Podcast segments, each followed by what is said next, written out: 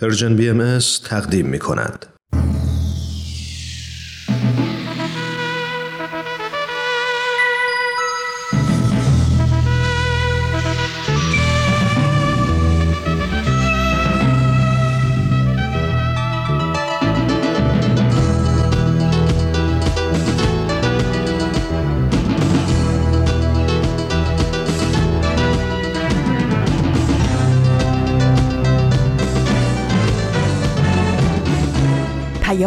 دوست. برنامه ای برای تفاهم و پیوند دلها.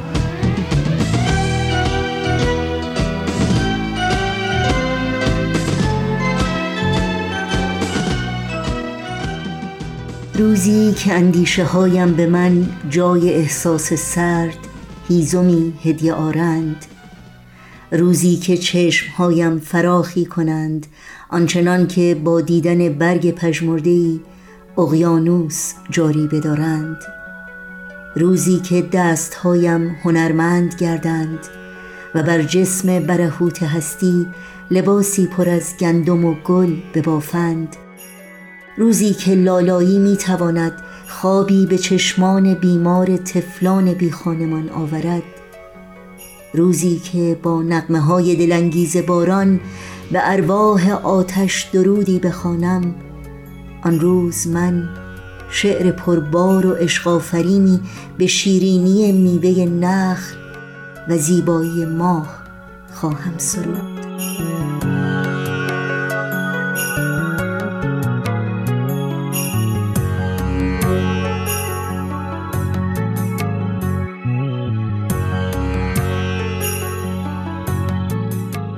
درود بی پایان ما به یکایی که شما شنوندگان عزیز رادیو پیام دوست.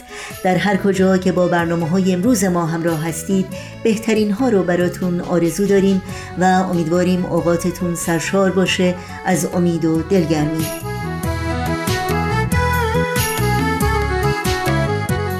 دوشنبه 11 دی ماه از زمستان 1402 خورشیدی برابر با اول ماه ژانویه و آغاز سال نو 2024 میلادی رو با شعر کوتاه و پرباری از نادیا انجمن شاعر فقید و به نام افغان آغاز کردیم و این روزها داستانهایی برای نوجوانان و اکسیر معرفت هم برنامه هایی هستند که در این پیام دوست تقدیم شما می کنیم امیدواریم با ما همراه باشید و از شنیدن برنامه ها لذت ببرید.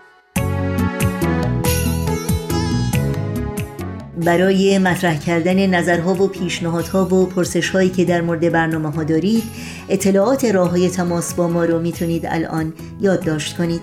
ایمیل آدرس ما هست info at persianbms.org شماره تلفن ما 001 703 671 828 828 و در واتساپ هم شماره ما هست 001 847 425 79 98 البته در صفحه تارنمای ما Persian اطلاعات کامل راه های تماس با ما و اطلاعات برنامه ها در دسترس شماست. و اگر در قسمت ثبت نام در خبرنامه که در صفحه نخست همین وبسایت ملاحظه می کنید ایمیل آدرس خودتون رو وارد کنید. در اول هر ماه خبرنامه Persian BMS رو دریافت خواهید کرد و در جریان تازه ترین فعالیت های این رسانه قرار خواهید گرفت.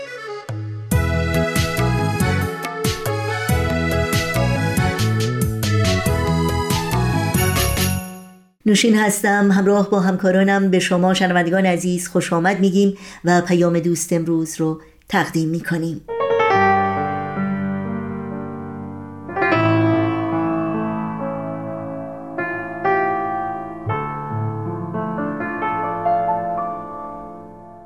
خب امروز اولین روز سال نو 2024 در تقویم میلادی است و در این اولین روز سال نو و روزهای بعد از اون امید و آرزوی ما برای همه شنوندگان عزیزی که سال نو میلادی رو جشن می‌گیرند.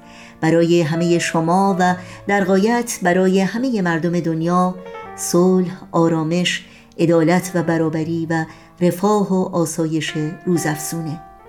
شکی نیست که در راستای تحقق این آرزوی خالصانه پند متین و وزین حضرت عبدالبها راهنما و راهگشای همه ما خواهد بود. ساده ترین و موثرترین راهکاری که هر انسان دلسوز و مسئولی در هر شرایطی و فارغ از هر تفاوتی می‌تونه با تأسی از اون در ایجاد جهانی بهتر و آسوده تر برای همگان تلاش کنه.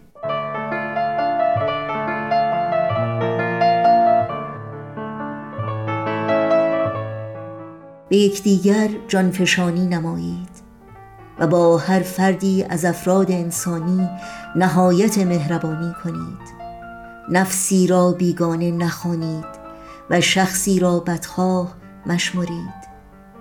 چنان رفتار نمایید که جمیع خلق خیش و پیوندند و آشنا و ارجمند. چنان سلوک نمایید که این جهان فانی نورانی گردد و این گلخن ظلمانی گلشن رحمانی شود.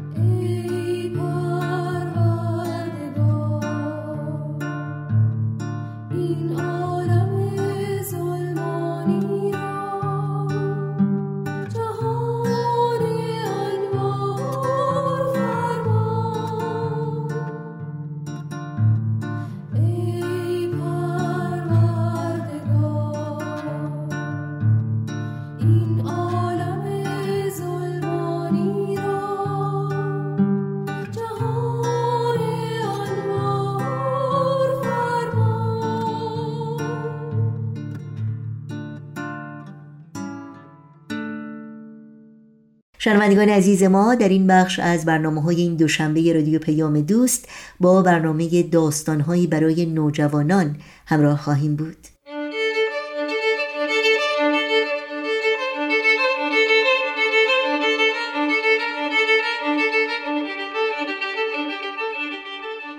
اغلب میگن قصه ها روایت دنیای خیال آدمان. من ولی فکر می‌کنم که نویسنده با بجا گذاشتن فکر و احساس تو ذهن و قلب خواننده ها به حیات خودش ادامه میده. تعمق روی احساس و افکار خودمون موقع شنیدن یا خوندن یک اثر و تحلیل شخصیت و اتفاقی داستان دو تا فایده بر ما دارن. یکی اینکه کمک می‌کنن درک بهتری از واقعیت دنیای اطرافمون داشته باشیم. دومم اینکه زبان قویتری برای تعریفش بهمون میدن. مخصوصا به ما نوجوانا که قوای تخیل و درکمون تو پویاترین نقطه زندگی قرار داره. پس گوش می‌کنیم و میاندیشیم به داستانهایی برای نوجوانان.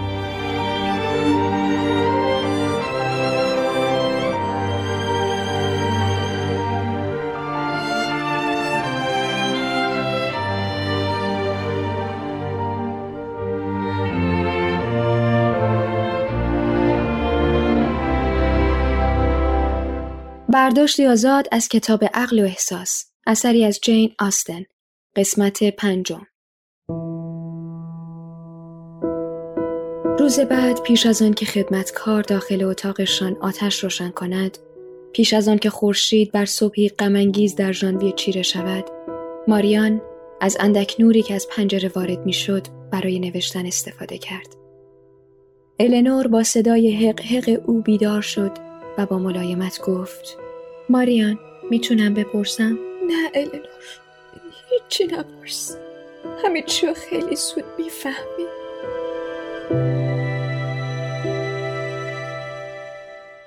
سر میز صبحانه پیشخدمت نامه ای را به ماریان داد. رنگش مثل گچ سفید شد و از اتاق بیرون دوید. النور پشت سر او وارد اتاق شد. روی تخت کنارش نشست. دستش را گرفت و چند بار بوسید. پس از گریه به ظاهر پایان ناپذیر دو خواهر ماریان چند نامه را در دست النور گذاشت. در نامه اول ماریان خبر ورودشان به شهر را برای ویلوبی نوشته بود. محتوای نامه بعدی بدین قرار بود. چه فکری باید در مورد رفتار دیشب تو داشته باشم ویلوبی؟ رفتار دست کمی از توهین نداشت. با وجود این حاضرم توضیحاتت رو بشنوم. شاید چیزی شنیدی که نظرت در مورد من منفی شده. بذار توضیح بدم. نمی‌خوام در موردت فکر بدی کنم اما اگر محبت تو پیش از این دروغین بوده مایلم هر چه زودتر بدونم. اگر احساسات تغییر کردن موها و نامه هم رو پس بفرست. ماریان پاسخ نامه های ماریان این بود. خانم عزیز از اینکه رفتار من در شب گذشته مورد قبول شما واقع نشده بسیار متاسفم. با آنکه نمی‌توانم دلیل رنجاندن شما را بیابم از شما پوزش میطلبم. من برای خانواده شما احترام بسیاری قائلم. اما اگر رفتاری داشتم که باعث سوء برداشت از جانب شما شده باشد خودم را سرزنش خواهم کرد. لازم است بدانید به فرد دیگری علاقه دارم. با حسرتی زائد الوصف یادداشتها و طور مویی که خودتان اعطا کرده بودید را پس میفرستم. خدمتگزار شما جان ویلوبی. النور چند بار نامه ویلوبی را خواند. باور نمی کرد انسانی قادر باشد با این حد از فرومایگی چنین نامه ای بنگارد. ماریان در حالی که از ضعف جسمانی نمی توانست روی پایش بیستد گفت النور بیچاره چقدر اذیتت می‌کنه ماریان جان تو را خدا تلاش کن به خاطر خونوادت به خاطر مامان برای آدمایی که هیچ غمی ندارن چقدر حرف زدن در مورد تلاش راحته النور خوششانس نمی‌فهمی چه حالی دارم. وقتی تو رو اینطوری می‌بینم می‌تونم خوشحال باشم؟ ببخشید عزیزم معذرت می‌خوام. می‌دونم نگرانمی. اگه ماهها طول می‌کشید تا نامزدیتون رو به هم بزنه چی؟ حداقل الان شخصیتش رو شناختی. نامزد نبودیم. اما بهت گفت که دوستت داره. آره. نه. بعضی وقتا فکر می‌کردم گفته. اما هیچ وقت به زبون نیاورد. اونقدرم که فکر می‌کنی آدم بیارزشی نیست. من بهش متعهد بودم. اونم همین حسو داشت. مطمئنم. قلبشو میشناختم. اما اگه چیزی در موردم شنیده بود نباید به هم فرصت می‌داد تا توضیح بدم؟ النور او را متقاعد کرد دراز بکشد. ماریان هر لحظه هیستریک تر می شد تا آنکه با چند قطر قدوس آرام گرفت. Come, all you fair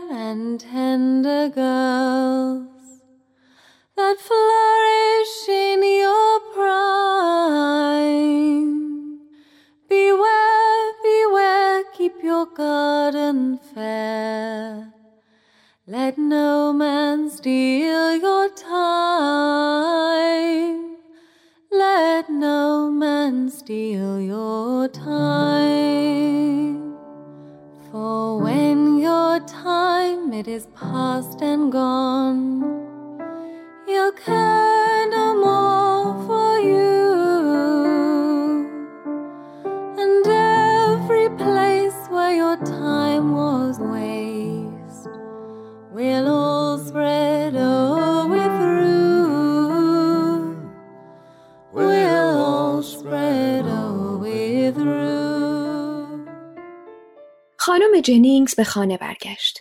خبر نامزدی مردک به درد نخور با سوفیا گری صاحب پنجاه هزار پوند همان روز صبح در کل لندن پخش شده بود. خانم جنینگز به الینور قول داد اگر ویلوبی را جایی ببیند چنان کلفت و زمختی بارش کند که در زندگیش نشنیده باشد و از ته دل امیدوار بود در زندگی مشترکشان سوفیا پوست ویلوبی را قلفتی بکند. خانم جنینگز مانند والدی که فرزند مورد علاقش را بابت پایان تعطیلات دلداری می‌دهد سندرسون ها را دعوت کرد تا ماریان را سرگرم کند و سعی داشت با زیتون و شیرینی قلب زخم خورده او را مرهم نهد. تا جایی که صبر ماریان تمام شد و از اتاق بیرون رفت. آن شب النور از محبتهای خالصانه اما نابالغانه خانم جنینگز تشکر کرد. با جدیت از او خواست به خاطر منفعت ماریان و ویلوبی هم که شده در مورد رابطهشان کمتر صحبت کند و این موضوع را نیز مطرح کرد که ویلوبی به ماریان قول ازدواج نداده بوده است. صبح روز بعد النور ماریان را تشویق کرد تا در مورد احساساتش حرف بزند. گاهی ماریان فکر می کرد ویلوبی مانند خودش بیگناه است و لحظه ای بعد مطمئن بود هیچ توجیهی برای رفتارش وجود ندارد. آنی تصمیم می گرفت از جامعه کناره بگیرد اما ثانیه بعد مطمئن بود برایش مهم نیست عالم و آدم در مورد بدبختیش چه فکری کنند. اما در یک مورد نظرش ثابت ماند. یقین داشت خانم جنینگز فقط شایع پراکنی را دوست دارد. برای همین مصمم بود به هر قیمتی از او اجتناب کند. پس از آنکه خانم جنینگز از خانه بیرون رفت تا دخترها و دامادهایش را در غم ماریان دشوود شریک کند صدای در خبر از ورود مهمان داد. کلونل برندنه. هیچ وقت از دستش راحت نیستیم. وجدان آدم بیکار بهش نمیگه مزاحم دیگران نشه. تا نیومده من میرم تو اتاقم. کلونل وارد شد. حال ماریان را پرسید و ادامه داد. میستش بود. می‌خواستم تنها باهاتون صحبت کنم. هدفم فکر می‌کنم یعنی امیدوارم این باشه که کمکی بکنم. اصلا نمی‌دونم کارم درسته یا نه. می‌خواید یه چیزی در مورد ویلوبی بگید. دارید به ماریان کمک می‌کنید. لطفا بگید. یه بار توی بارتن بهتون گفتم که خواهرتون منو یاد کسی میندازه. همون هیجان. همون روحیه. اون خانم فامیل ما و تحت سرپرستی پدرم بود ما با هم بزرگ شدیم یادم نمیاد از کی عاشق الیزا بودم علاقه الیزا به من کمتر از علاقه خواهرتون به ویلوبی نبود پدرم می‌خواست ثروت الیزا به دارایی خونوادگی ما اضافه بشه و برای ازدواج الیزای 17 ساله با برادر بزرگترم برنامه ریخت. چند ساعت مونده بود که با هم به اسکاتلند فرار کنیم اما خدمتکار الیزا ما رو فروخت. پدرم مرا فرستاد ارتش و الیزا به زور با برادرم ازدواج کرد. برادرم دوستش نداشت. لیاقتشم نداشت. الیزا تقریبا زندانی بود. عادات و تفریحات برادرم قابل توصیف نیستن. فکر می‌کنید همچین ازدواجی دووم میاره؟ عذابی که از ازدواج الیزا کشیدم در مقایسه با خبر طلاقش هیچی نبود. سه سال بعد برگشتم انگلستان. هرچی گشتم ردی ازش پیدا نکردم. پدرم توی این فاصله مرد. برادرم خیلی راحت به هم گفت که مقرری قانونی الیزا ازش گرفته شده و احتمالا الان توی فقر و فلاکته. یه روز که رفتم ملاقات یکی از خدمتکارای قدیمم که به خاطر بدهی گرفتار شده بود الیزا رو توی حبس توی همون شرایط به همون جرم دیدم. باورم نمی‌شد اون چهره پژمرده و بدن مریض بقایای زن سالم و دوست داشتنی باشه که یک روز عاشقش بودم. خدا رو شکر روزای آخر عمرش بود. از حبس آوردمش بیرون. تحت مراقبت لازم قرار گرفت. هر روز می‌رفتم دیدنش و لحظه مرگ کنارش بودم. میستش بود. حتی یادآوری همچین موضوعاتی خطرناکه. از رابطه اولش دختر بچه داشت که خیلی دوستش داشت. الیزا کوچولو. سرپرستیشو به من داد. خودم می‌خواستم ازش مراقبت کنم اما خونواده نداشتم. برای همین برخلاف میلم فرستادمش مدرسه و هر موقع می‌تونستم می‌رفتم دیدنش. برادرم مرد و املاک خونوادگیمون دلافورد به من رسید. همون زمان الیزا به شهر رفت تا پیش خونواده دوستش بمونه. چه اشتباهی کردم اجازه دادم. یه روز ناپدید شد. هشت ماه ازش بیخبر بودم. خدای من یعنی ویلوبی؟ صبحی که قرار بود با هم بریم پیکنیک نامه الیزا رسید. بچهش به دنیا اومده بود. ویلوبی اصلا حدس نمی‌زد که وقتی داشت با نگاهش به خاطر بینزاکتی تحقیرم می‌کرد نامه کسی توی دستم بود که بدبختش کرده بود. به الیزا قول داده بود برمیگرده اما نه برگشته بود نه آدرسی از خودش گذاشته بود. نمی‌دونید وقتی می‌دیدم ماریان به همچین آدم پستی علاقه داره چه حالی داشتم. فکر می‌کردم ماریان بتونه به مرور زمان به شخصیت ویلوبی کمک کنه اما ویلوبی حتی لیاقت اونم نداشت. امیدوارم حرفان بتونه حتی یه ذره از حسرتهای ماریان کم کنه. هر طور صلاح می‌دونید براش چیزایی که گفتم و تعریف کنید. ویلوبی رو اخیرا دیدید؟ یه روز صبح قرار دوئل داشتیم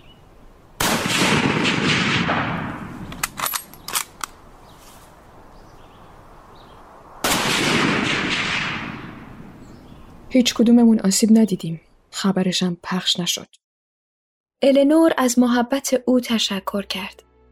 کلونل النور را تنها گذاشت تا آخرین ذرات شیرین شخصیت ویلوبی را از ذهن ماریان و مادرشان پاک کند.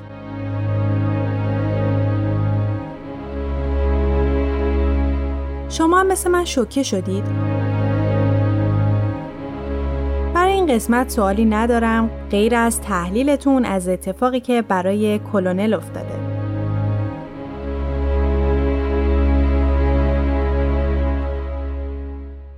شنوندگان عزیز برنامه داستانهایی برای نوجوانان از رادیو پیام دوست تقدیم شما شد. یادآوری کنم که برنامه های هر روز ما رو می‌تونید در شبکه های اجتماعی فیسبوک، یوتیوب، SoundCloud، اینستاگرام و تلگرام زیر اسم Persian BMS دنبال بکنید و اگر اونها رو پسندیدید با دیگران هم به اشتراک بگذارید. آدرس تماس با ما در کانال تلگرام هست at persianbms underscore contact. دل تیه سبز زاره گلای آبی داره. صبح از برگ گلهاش شبنم میباره. توی چشات یه رده رنگین کمونی داره. یه پل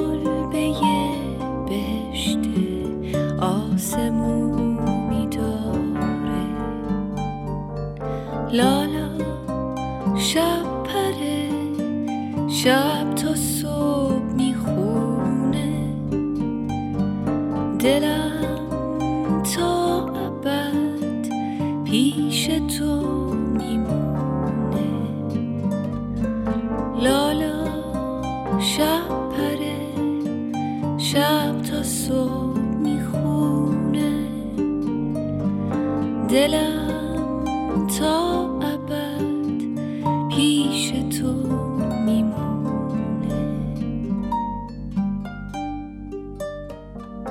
بوی تمیز موهات عطر بهاری داره.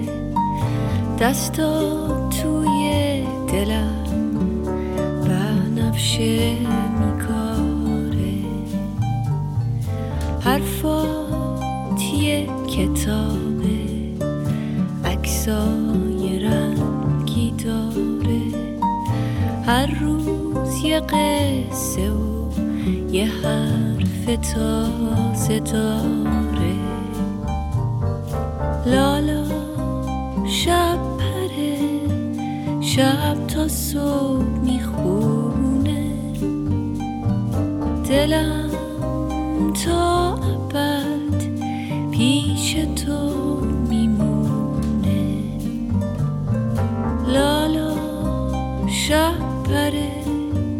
شب تا صبح می‌خونه. دلم تا ابد پیش تو میمونه. خب وقت اون رسیده که در کنار شما شنوندگان عزیز رادیو پیام دوست گوش هوش بدیم به برنامه این هفته اکسیر معرفت همراه با سهیل کمالی. با هم بشنویم. اکسیر معرفت.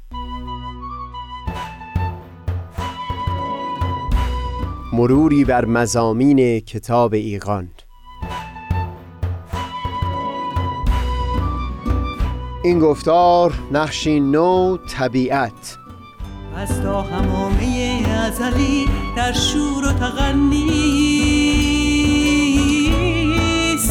گوش قلب را از سروش او بی بهره مکن.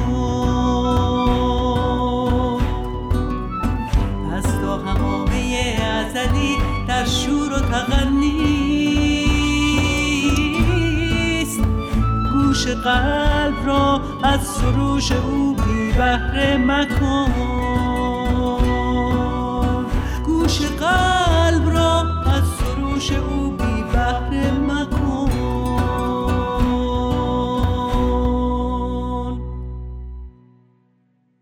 دوستان سهیل کمالی هستم. در گفتار پیشین این رو بیان کردم که از همون زمان که بشر درباره ارتباط ممکنات با پروردگار و جریان آفرینش به طور جدی به اندیشه پرداخت. یکی از عمیقترین دیدگاه هایی که ارائه داد نظریه وحدت وجود بود. بیان نسبتا ساده فیلسوف هلندی اسپینوزا را در همون گفتار مرور کردیم که وجود بینهایت پروردگار همون خودش به شکل و صورت این جهان بینهایت جلوگر شده و در واقع جدایی و فرق و فاصله بین عالم خلق و عالم حق نیست. ظاهری که می‌بینیم این موجودات هست و باطن اون خود حق. این مسئله هم در متون آین هندو مورد بحث و گفتگو بود هم آین بودایی هم در آثار فلوتین و نو افلاتونیان هم بعدتر نزد عارفان بسیاری سنت های دینی و هم حتی اسماعیلیه. و اخیرا هم کسانی مثل ملا صدرا در جهان شرق و اسپینوزا در جهان غرب. در این چند گفتار این رو چندین بار تکرار کردم که این بحث یک قدری پیچیده و ژرف و فنی هست. منتها از اونجایی که در کتاب ایگان دست کم در دو جا و هر بار در چندین صفحه به گونه ای به بیان این مسئله پرداختن راهی جز این نبود که چند گفتاری اختصاص پیدا بکنه به گفتگو پیرامون این مسئله اساسی. نکته های معرفتی که میشه از این بحث بیرون کشید بسیار هستند و قدری دشواره برای من که بتونم نظمی بدم به بیان این نکته ها اما بگذارید به هر حال صحبت در مورد این نکته ها را هرچند به صورت پراکنده آغاز بکنیم.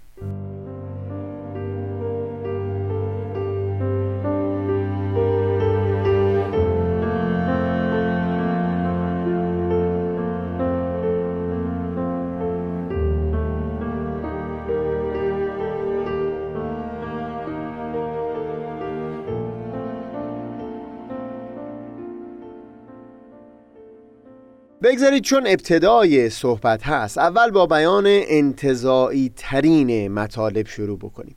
تا بعدتر بتونیم گفتگو رو پیرامون مواردی که قدری ملموستر هستن ادامه بدیم. نمونه از بیانات فرزند شارع آین بهایی و مبین آثار ایشون حضرت عبدالبها رو در گفتار گذشته نقل کردم. سه عالم در متون آین بهایی توصیف شده. عالم حق، عالم امر و عالم خلق. به طور خلاصه بر اساس برداشتی که از متون آینه بهایی داشتم سخن من این بود که اون عالم امر که عبارت از مشیت اولیه هست. دست کم دارای یک جنبه اعلا و فرازین هست و یک جنبه فرودین. اون جنبه فرودین رو اصطلاحا با عنوان نقطه ازش تعبیر کردیم. به خاطر عبودیت یعنی این هوشیاری که شایستگی و لیاقت ماندن در کنار اون جنبه عالی مشیت نیست.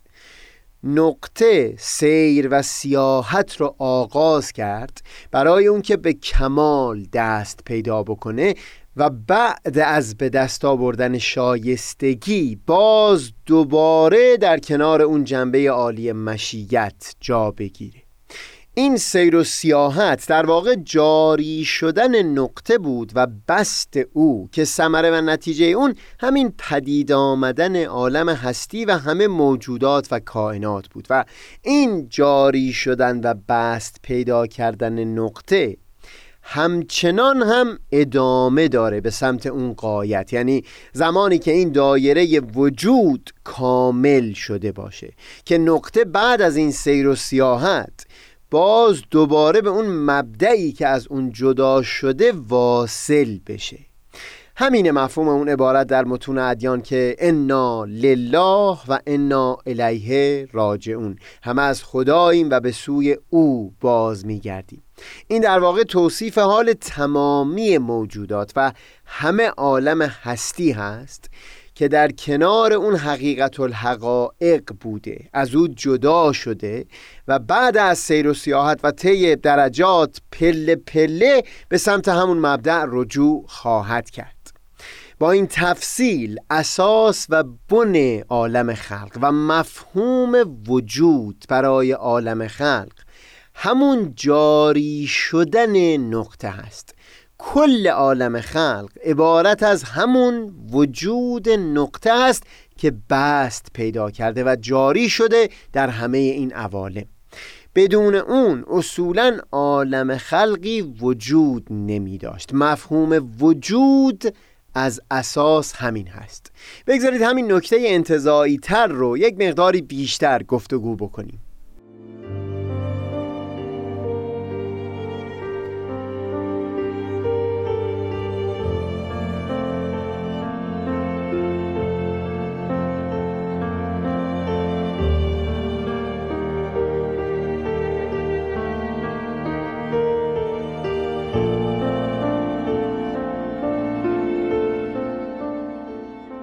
ما در گفتار پیشین اشاره کردیم به مجموعه های بی نهایت در ریاضیات.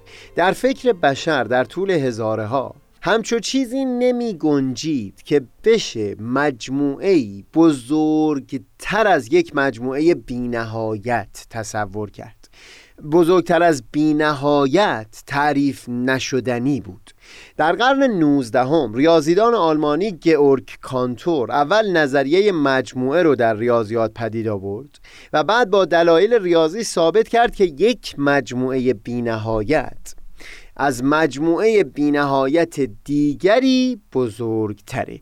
برای دهها سال معاصران او به او تاختن و ناپسندترین و سردترین سخنها رو در حقش به زبون آوردن تا جایی که به افسردگی مبتلا شد. حتی فیلسوفی مثل ویتگنشتاین دلایل او رو مزخرف مطلق و خنده آور توصیف می کرد اما به مرور زمان ارزش اندیشه او در ریاضیات واضح شد و امروز همون اصول در کتاب های مبانی ریاضیات تدریس میشه در دانشگاه ها خود کانتور بیان می کرد که اون اندیشه های پرشکوه از سوی پروردگار هستی به او الهام شده و اندیشمند دیگری در برابر منتقدان او اینطور پاسخ می‌داد که هیچ کس نمی‌تواند ما را از بهشتی که کانتور خلق کرده بیرون بکند. در هر حال این حقیقت به عنوان یکی از اصول مسلم ریاضیات در یک قرن گذشته پذیرفته شده. که میشه به مجموعه بینهایتی بزرگتر از یک مجموعه بینهایت دیگه دست پیدا کرد. ما پیشتر بیان کردیم که عالم حق بینهایت هست اون حقیقت الحقایق جنبه اعلای مشیت هم بینهایت هست نقطه جنبه فرودین مشیت هم بینهایت هست و عالم خلق که بست و جریان اون نقطه باشه این هم باز بی نهایت هست. گمان می‌کنم این برداشت من صحیح باشه بر اساس الهیات بهایی که منطقا هر رتبه از این بینهایت ها از بینهایت بعدی بزرگتر هست. هر قدر همین ادعا انتظاعی باشه بر اساس اصول ریاضیات میشه تا حدودی یک درک نسبی از اون به دست آورد. اما اینجا سخن من فقط بیان یک نکته هست. اینکه فرد خدا ناباور ممکنه اون عالی ترین بینهایت یعنی عالم حق رو انکار بکنه و یا حقیقت الحقایق یعنی جنبه اعلای مشیت رو انکار بکنه. اما نقطه به عنوان اون جنبه فرودین مشیت که بست او و جریان او عبارت از پیدایش عالم هستی هست. این قابل انکار نیست. بگذارید این رو یک قدری بیشتر گفتگو بکنیم.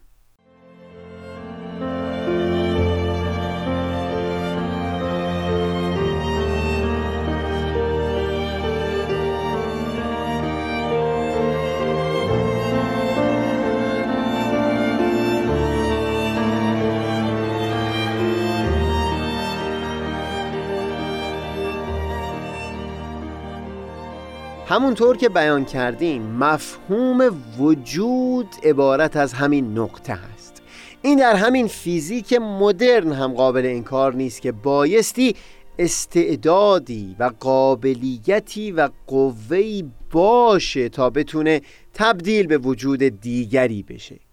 عالم هستی از نیستی محض پدید نیومده. صاحب نظران تئوری بیگ بنگ هم هرگز ادعا ندارن که بتونن ثانیه صفر عالم هستی رو توضیح بدن. همه توضیحات از یک میلیونم یا حتی یک میلیاردم ثانیه می‌تونه آغاز بشه اما به ثانیه صفر نمی‌تونه برسه. در هر حال در همون ثانیه صفر میبایستی یک استعداد پتانسیل و قوه عظیم بوده باشه که بعد با بست یافتن تبدیل به همه عالم هستی بشه. سخنم هر قدر غیر ملموس و انتظاعی در اینجا همین هست که حتی خدا ناباوران هم به هر حال با مفهوم وجود بایستی درگیر باشن یعنی همون دریا که همه ما اتواری و موجهایی از اون هستیم. اون وجودی که عبارت از همون بینهایت نقطه هست. این به هیچ وجه قابل انکار نیست. دست کم این درجه از باطن جهان هستی را نمیشه انکار کرد. دانشگاه پرینستون بر اساس نامه ها و مصابه ها و تلگراف های انیشتن فیزیکدان معروف قرن بیستم کتابی رو منتشر کرده که چندین صفحه از اون اختصاص به دیدگاه انیشتن درباره وجود خداوند داره. اون چیز که در اینجا بر اون تأکید داشتم همون نکته ای است که به وضوح در سخنان انیشتن هم دیده میشه.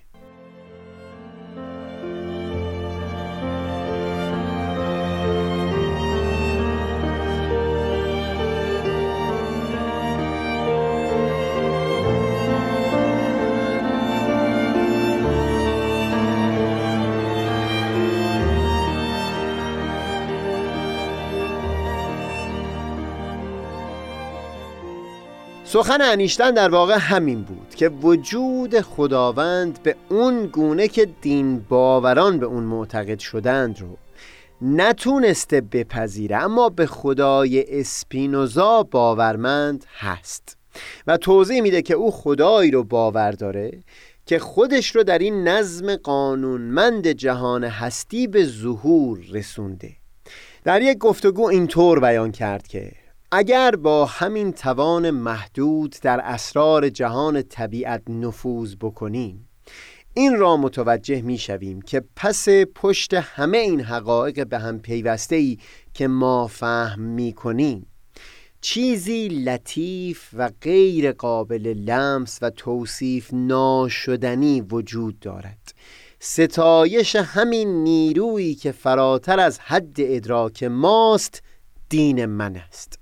اگر این باشد من هم به حقیقت دین باور هستم.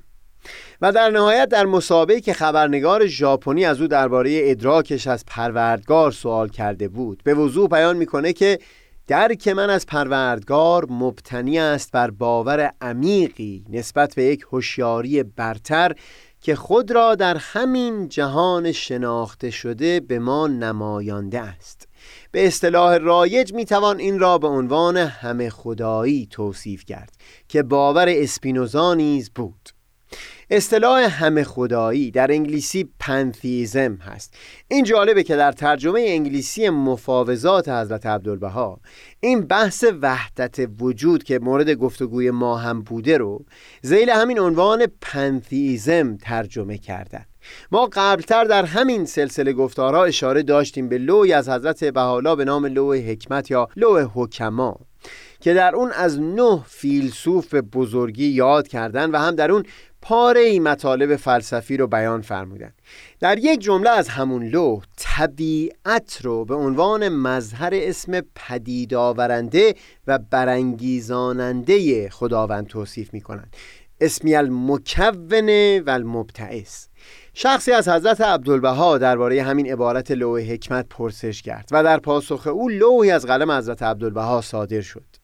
در نظر من سهیل در پاسخ حضرت عبدالبها میشه این رو به وضوح دید که در واقع بیان می‌کنند که حکما یا همون فلاسفه راهی جزین ندارند که دست کم وجود مشیت اولیه و منحل بودن او در این جهان هستی رو بپذیرند در واقع بیانشون اینه که تعبیرهایی که خود این فلاسفه بر زبون میآورند عینا همون مطالبی هست که در متون مقدسه ادیان بیان شده منتها با لحن و لحجه‌ای به ظاهر متفاوت.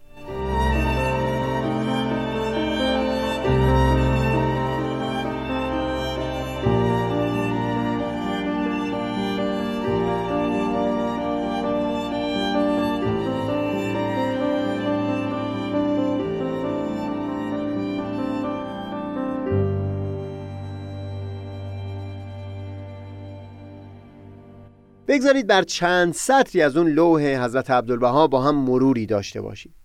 ابتدا بیان حضرت بحالا در لوح حکمت رو نقل می کنند و بعد توضیحاتی بیان می کنند چون حکمای سلف و خلف بر آنند که طبیعت کلیه محسوس نگردد و مکشوف نشود.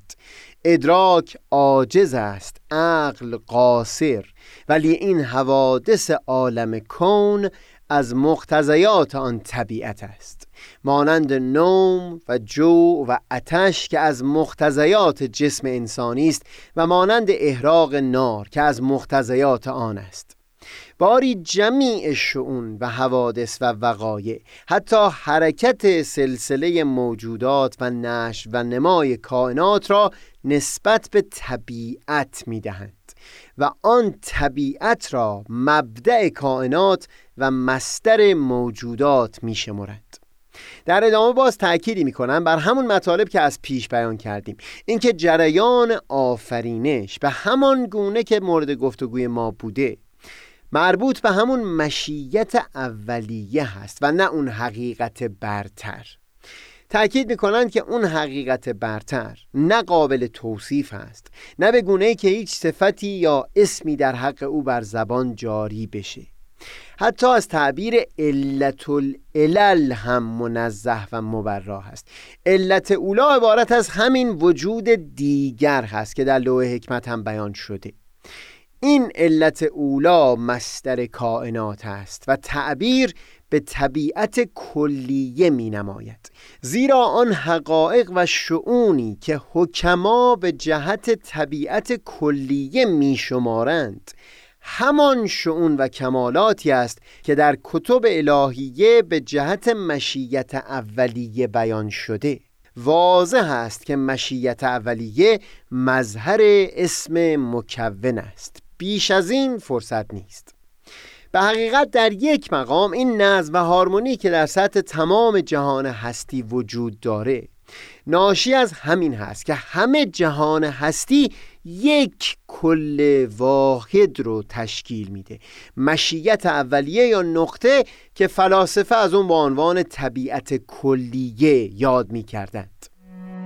منم آفتاب بینش و دریای دانش. منم آفتاب بینش و دریای دانش.